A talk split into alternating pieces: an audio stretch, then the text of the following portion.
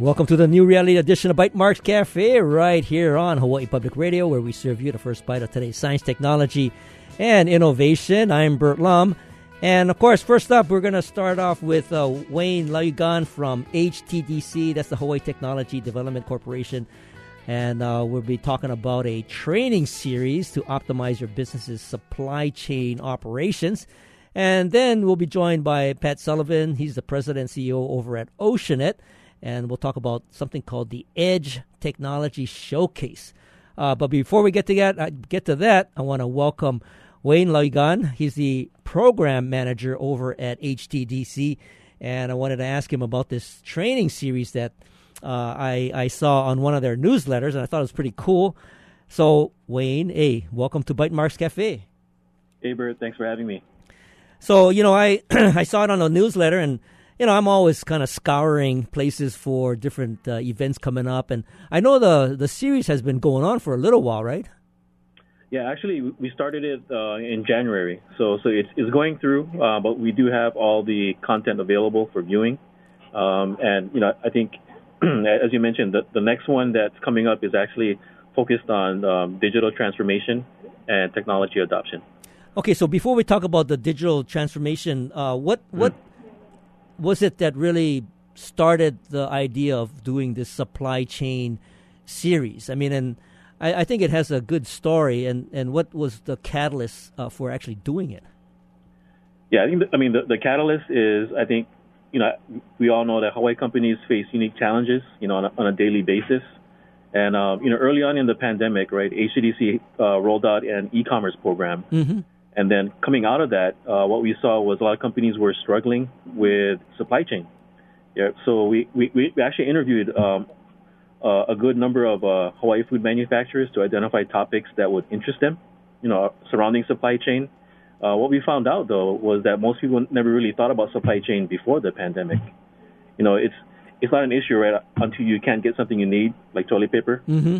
You know, so a lot of companies that we interviewed, you know, we asked them where their components come from, how does a product get from point A to point B, where it's assembled, and then you know the, a lot of a lot of sad stories. You know, we, we they they told us about how you know delayed materials wreaked havoc downstream by dis- disrupting schedules, mm-hmm. you know, work stoppages, and then you know missed shipments to customers. So so that's why we we turn our attention to supply chain. Um, supply chain visibility, I think, is you know is a big topic, uh, but I think we decided that we should cover all the fundamentals starting with like you know automation, inventory processes, that type of thing, and then now we're, we're moving into more digital, more advanced topics. So um, so through, through the series. So the um, the beginning of it was you said in January. How many episodes have you done in this series already? Uh, we've done six. And and what what are the? Can you kind of like uh, rattle off what the six were? Yeah, yeah. I think we started off with you know just a short introduction to automation, just mm-hmm. to get mm-hmm. people thinking. We highlighted you know quick wins uh, that companies could get from you know doing some sort of automation, whether it's through equipment or process automation. Uh, we went over uh, shipping because I think that was one thing that some some smaller manufacturers didn't have a good grasp on. Uh, next one was supply chain integration, mm-hmm. um, followed by in- inventory process and technology, um, which was the last two that we just did. There was a part one and a part two, which sort of covered, you know, demand planning, and then part two went over storage, warehousing, and 3PLs. And who who is it that you've uh, enlisted in in producing these videos? So through through the manufacturing extension partnership, uh, we actually worked with one of our um, centers in Idaho. Uh, they, they, had a contractor called Vessel. Mm-hmm. Um, that there were supply chain experts. And just so happens that uh, one of the co-founders in the company uh, has Hawaii roots. He was born and raised in Hawaii. He moved to Boise to start the company and work there. Uh, he reached out uh, through our connection through Idaho MEP, and we created, uh, we did the interviews and we created the supply chain education content. That's, that's geared towards uh, Hawaii food manufacturers. And then you just use an acronym MEP. What does MEP stand for? MEP is the Manufacturing Extension Partnership. Uh, it's a federal program that's run through the Department of Commerce. Uh, there's uh, a center like ours in every state, mm-hmm. and uh, we focus on helping small, medium-sized manufacturers become more globally competitive. Oh, right on. Okay, so uh, the one that's coming up on May 3rd is about uh, digital transformation and technology. Can you give us uh, some teasers around what that uh, workshop is about? I think, uh, well, digital transformation, right? It, it's uh, it, will go over how uh, manufacturers can prepare for new technologies mm-hmm, mm-hmm. by improving processes. we we go over certain steps that companies can follow as part of their digital strategy. Because um, what we found, right, is that you know digital transformation can identify strengths and weaknesses mm-hmm. um, using data from production processes, supply chain operations, and customer interactions. Um, companies who have gone through the digital transformation, you know, you know, like basic stuff, moving away from you know manual processes to something that's more streamlined and automated. Mm-hmm. You know, I think the the best step they took was preparing for technology adoption, um, and, and making sure that everyone was on board. I think change management is a big part of digital transformation within any company um, more so for manufacturers, especially the ones in Hawaii who um, haven't, you know, been more exposed to the technologies as uh, opposed to mainland companies. Yeah, right on. So the series is actually free, right? Yeah, it's free. It's it's all online. Uh, companies can go again to the htdc.org website. Uh, we also have a YouTube channel that companies uh, that anyone interested can view the mm-hmm. the videos because they're all on YouTube also. Very good. And um, there's also additional uh, uh, take a takeaway. There's a handout that you can download that goes into a little bit more detail on you know what's covered in the video. Mm-hmm, and then mm-hmm. of course uh, for further uh, discussions, you know I would recommend everyone reach out to Innovate Hawaii. Right on. That's and that's the organization that's uh, that you are, are a part of, right? Over at HTDC. Yeah, correct. Yeah, Innovate Hawaii is a program of HTDC. Right on. Okay, so Wayne, what is the uh, URL people can go to to find these videos? Uh, we can start at htdc.org, and then uh, from there, there should be under Biz Biz Help. There's a drop down for supply chain training. Right on. I'll, I'll, I'll put that up on our show notes for later on. Mahalo, Wayne, for joining me. Right, Bert. Thanks for having me. And of course, we will be back after the short break. And uh, when we return, we'll be joined by Pat Sullivan President and CEO from Oceanit. We'll talk about the Edge Technology Showcase. This is Bytemarks Cafe. Support for Bytemarks Cafe comes from the HPR Local Talk Show Fund, which helps Hawaii Public Radio sustain and grow its locally produced talk shows. Mahalo to contributors, Bavarian Motor Experts, and Chaminade University. Welcome back. This is Bytemarks Cafe on Hawaii Public Radio. I'm Bert Lum. And of course, I want to welcome back to the show Patrick Sullivan, President CEO from Oceanit. And uh, we want to b- talk about something new, brand new. It's called the Edge Technology Showcase. Hey, Pat, welcome to Bytemarks Cafe. Hey, Bert, how's it? How's it? Uh, well, you know, yeah. the last time I had you on, we were talking about the uh, uh rapid COVID test, and then and then I had uh, Matt Sullivan on talking about uh, Blast Ninja and and now I got you back on talking about this Edge Technology Showcase. now, before we get into the details of what the Edge Technology Showcase is, I didn't realize, but uh, Edge is an acronym for something. That's right. It's uh, Energy and Decarbonization for the Global Environment, and it's our attempt to help save the planet by putting together in one bucket a whole bunch of things that we're doing in the energy space everything from new energies to, you know, stripping out carbon to making the infrastructure we have today that produces energy everybody uses more efficient and saving carbon immediately. Mm-hmm. So we're doing all the above. And um, this showcase in Houston, this will be, I think, our fifth year doing this, but this one looks really like it's going to be a big event. So we host a tech showcase where we bring technology from Hawaii that we create from basic ideas and science. And we go to Houston, where we do this in at the same time, but in the evening, with the Offshore Technology Conference, which is really the largest energy conference on the planet. Mm-hmm. So pretty much every energy company in the world is there for a few days, and um, we've already got coming to this event. Um, I don't know, maybe 300 people, but lots of people from all over the world, from the Middle East and from Europe and from all over the U.S., of course, and um, areas in between. It's because we're what we're doing, and the reason I think it's important to talk about is the way we're looking at creating a more diverse economy in Hawaii is creating ideas from basic science, producing technology as products, and then moving it out to the rest of the world. So it's from Hawaii to the world. And that's a kind of a shift in the way people think about tech in Hawaii. They, they want to go out and bring it to the state. We're going the other direction. Mm-hmm. And all of it is stuff that we, we create here in Hawaii, the whole range of things.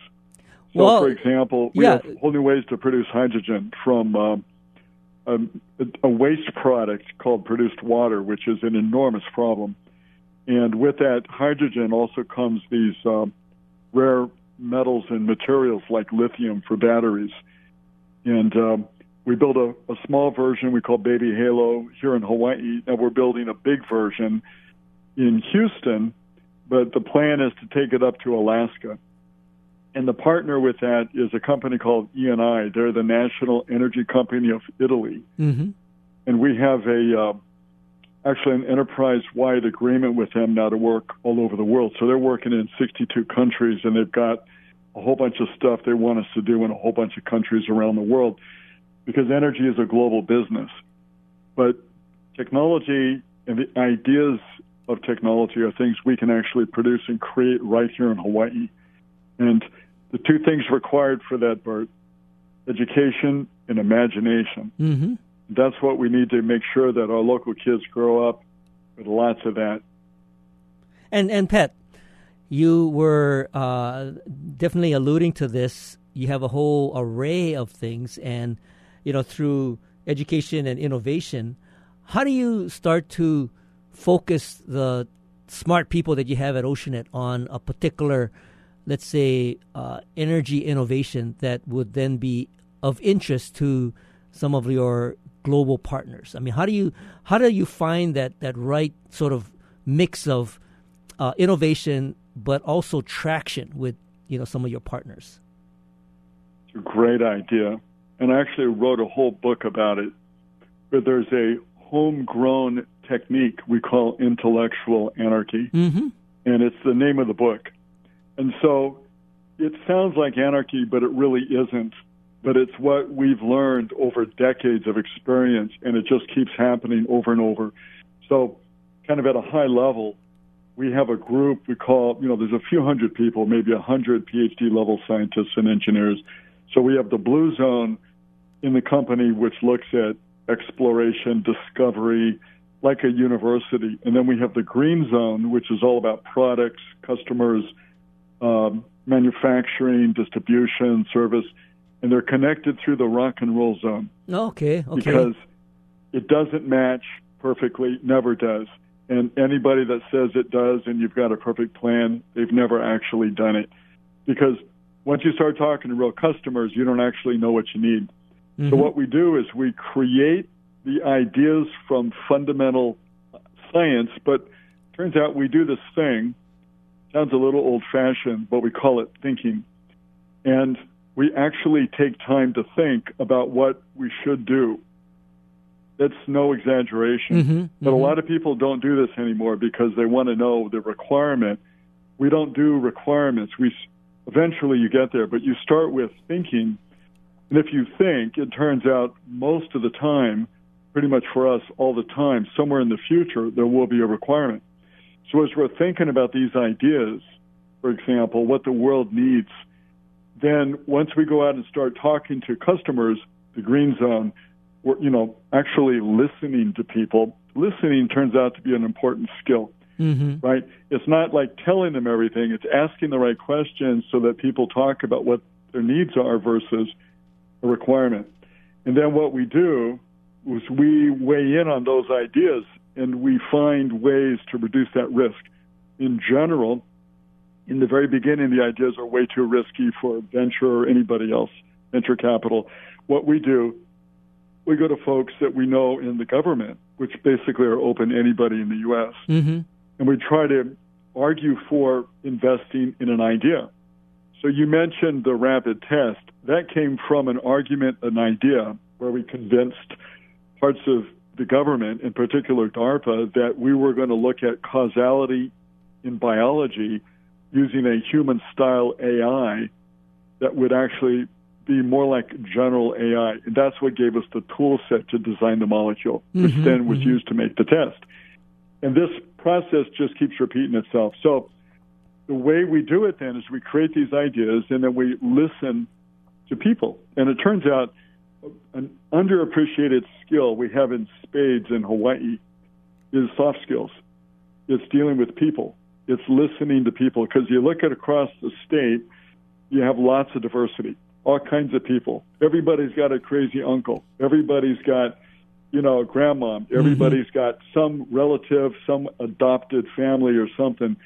When you're out there listening and working with customers, whether they're from Italy or the Middle East or in Oklahoma or wherever, it's just like your extended ohana.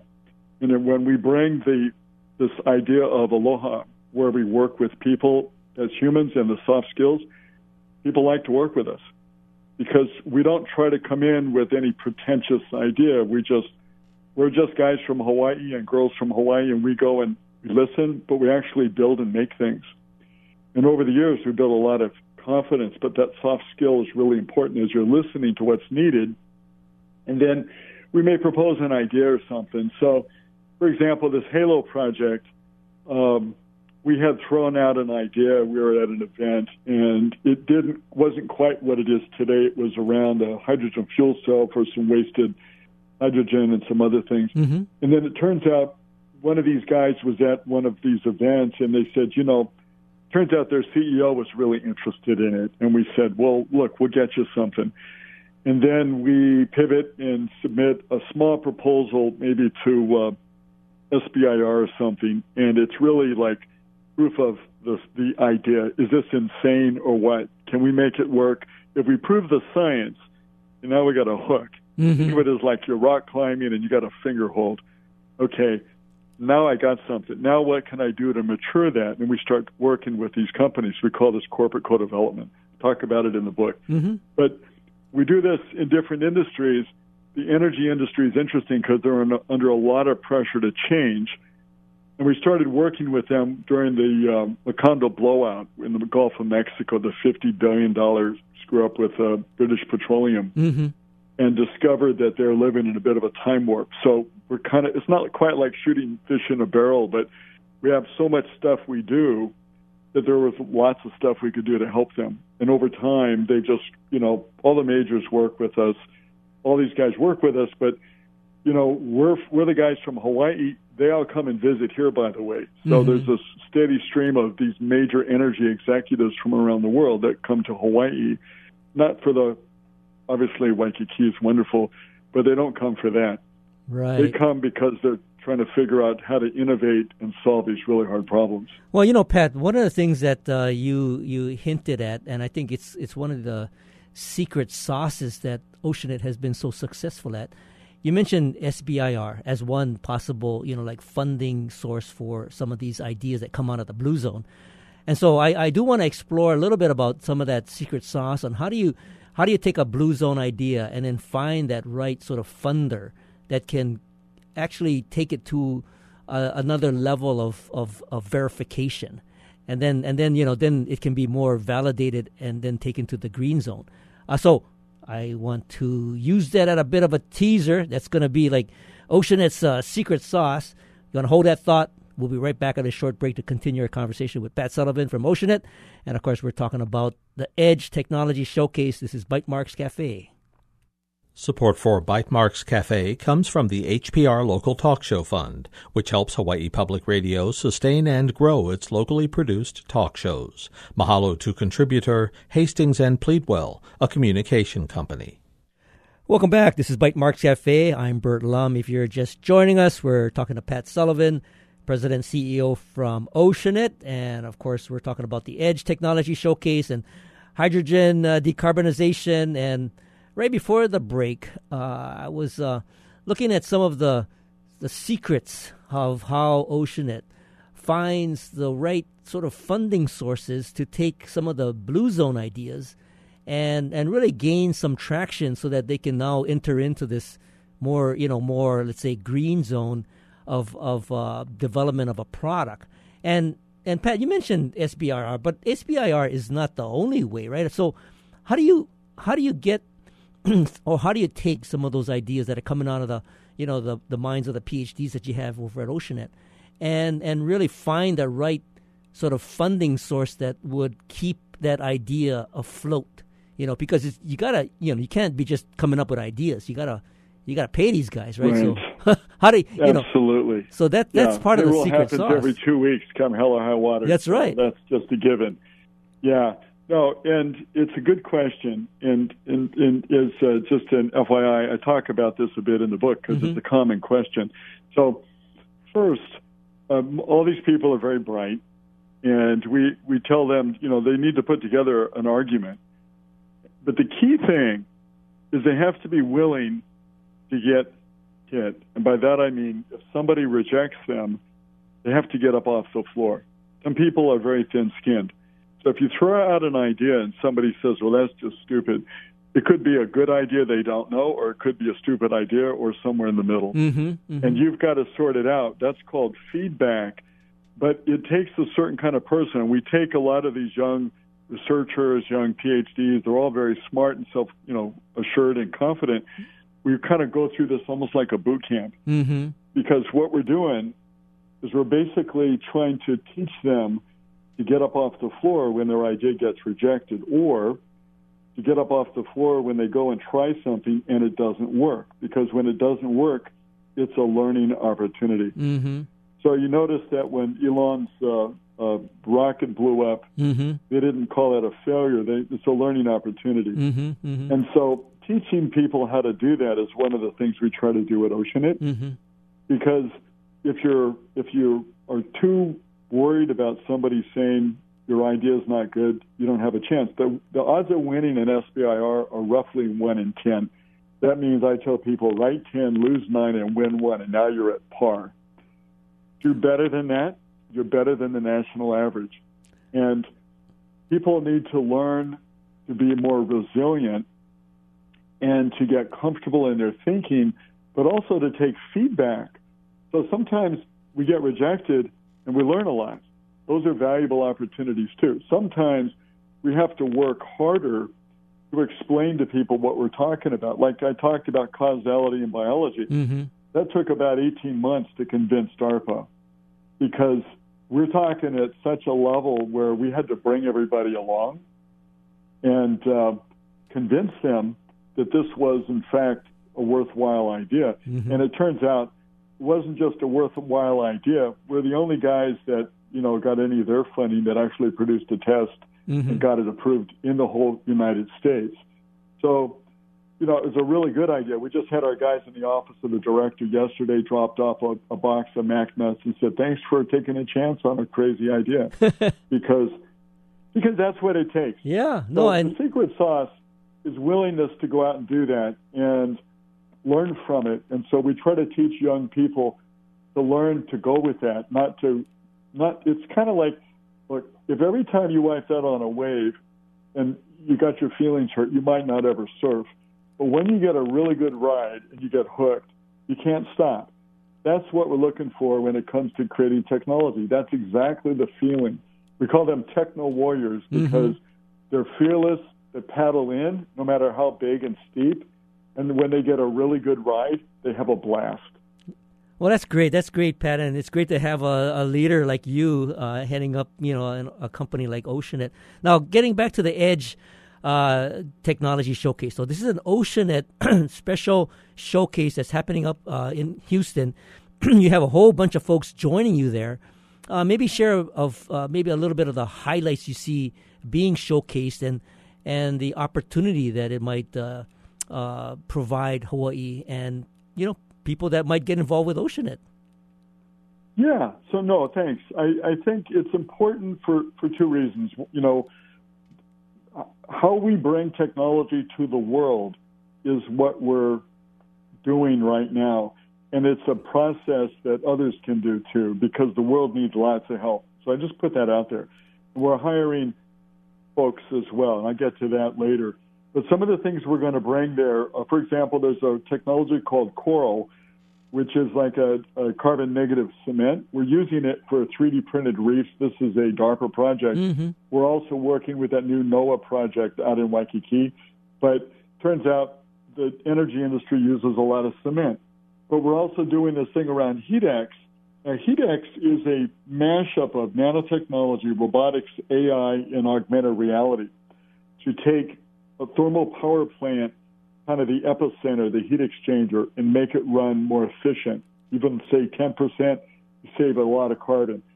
Every single thermal power plant on the planet uses this, and we're right now signing up projects in India. We just got a group out in Philippines, the Middle East. Uh, we think we can make a huge difference, take a dent out of carbon with this technology, which we can roll out around the world in a couple of years. And so we're in the middle of doing that now. And that's going to be on exhibit there's also these smart materials called scanite, where mm-hmm. we can scale up. They're like grains of sand, but they become smart materials. You throw them in things like cement. You turn the whole well into a sensor. You can put them in all kinds of things, and you turn it into a sensor. Um, Sensor Shield is all about cyber for big, sophisticated facilities and factories. So how do we stop from getting hacked and protect them? We're going to bring that. Merlin is a thing we do for looking at methane leaks. It's an all sky sensor. Aeropel is a thing we're doing. We're going to land a big helicopter. We're going to be at the old Houston airport built in 1940, believe it or not, to go over the whole thing. And uh, it's a small airport because back then they didn't have many airplanes. and uh, but but but it's going to be kind of cool because they're landing a helicopter. We've been treating this as a Black Hawk, and there's a bunch of other aircraft that are landing all this technology was created here in Hawaii. Hey, Pat, so, you know, we got about 30 seconds. Uh, why don't you kind of put the pitch out for, uh, you know, PhDs to apply at Oceanit? Yeah, so we're looking for, for folks, local kids are always preferred, you know, PhD in math, physics, computer science, um, artificial intelligence, engineering. Uh, we're looking for talent, people that really want to change the world, but from Hawaii to the world. So they got to be willing to, you know, we'll teach people how to work on really hard problems, but they, you know, need to go out and work with the rest of the planet. So some travel and dealing with people in other lands and places. It can be a lot of fun for people, and um, we're looking for more people. So I'm actually going to be visiting with lots of universities, but I'm looking for local kids because they're the best. Right on, and I'll put the the link to Oceanit up on our show notes for later on. And you know, if you're out there you're interested, I think Oceanit would be a great place to work. And Pat Sullivan, he's the founder and CEO of Oceanit. Mahalo, Pat, for joining me today. Thanks, Bert. This has been great. And of course, thank you for listening to Bytemarks Cafe. Join us next week when we're talking to NOAA Sea Grant about the debris removal from the Pacific Ocean. If you missed any part of this edition, you can find the podcast of tonight's show on bytemarkscafe.org. Our engineer is David Chong. And of course, you can catch HPR1 every Wednesday or anytime via the HPR app or your favorite podcast application. You stay safe, you stay awesome. We'll see you next week on another edition of Bytemarks Cafe.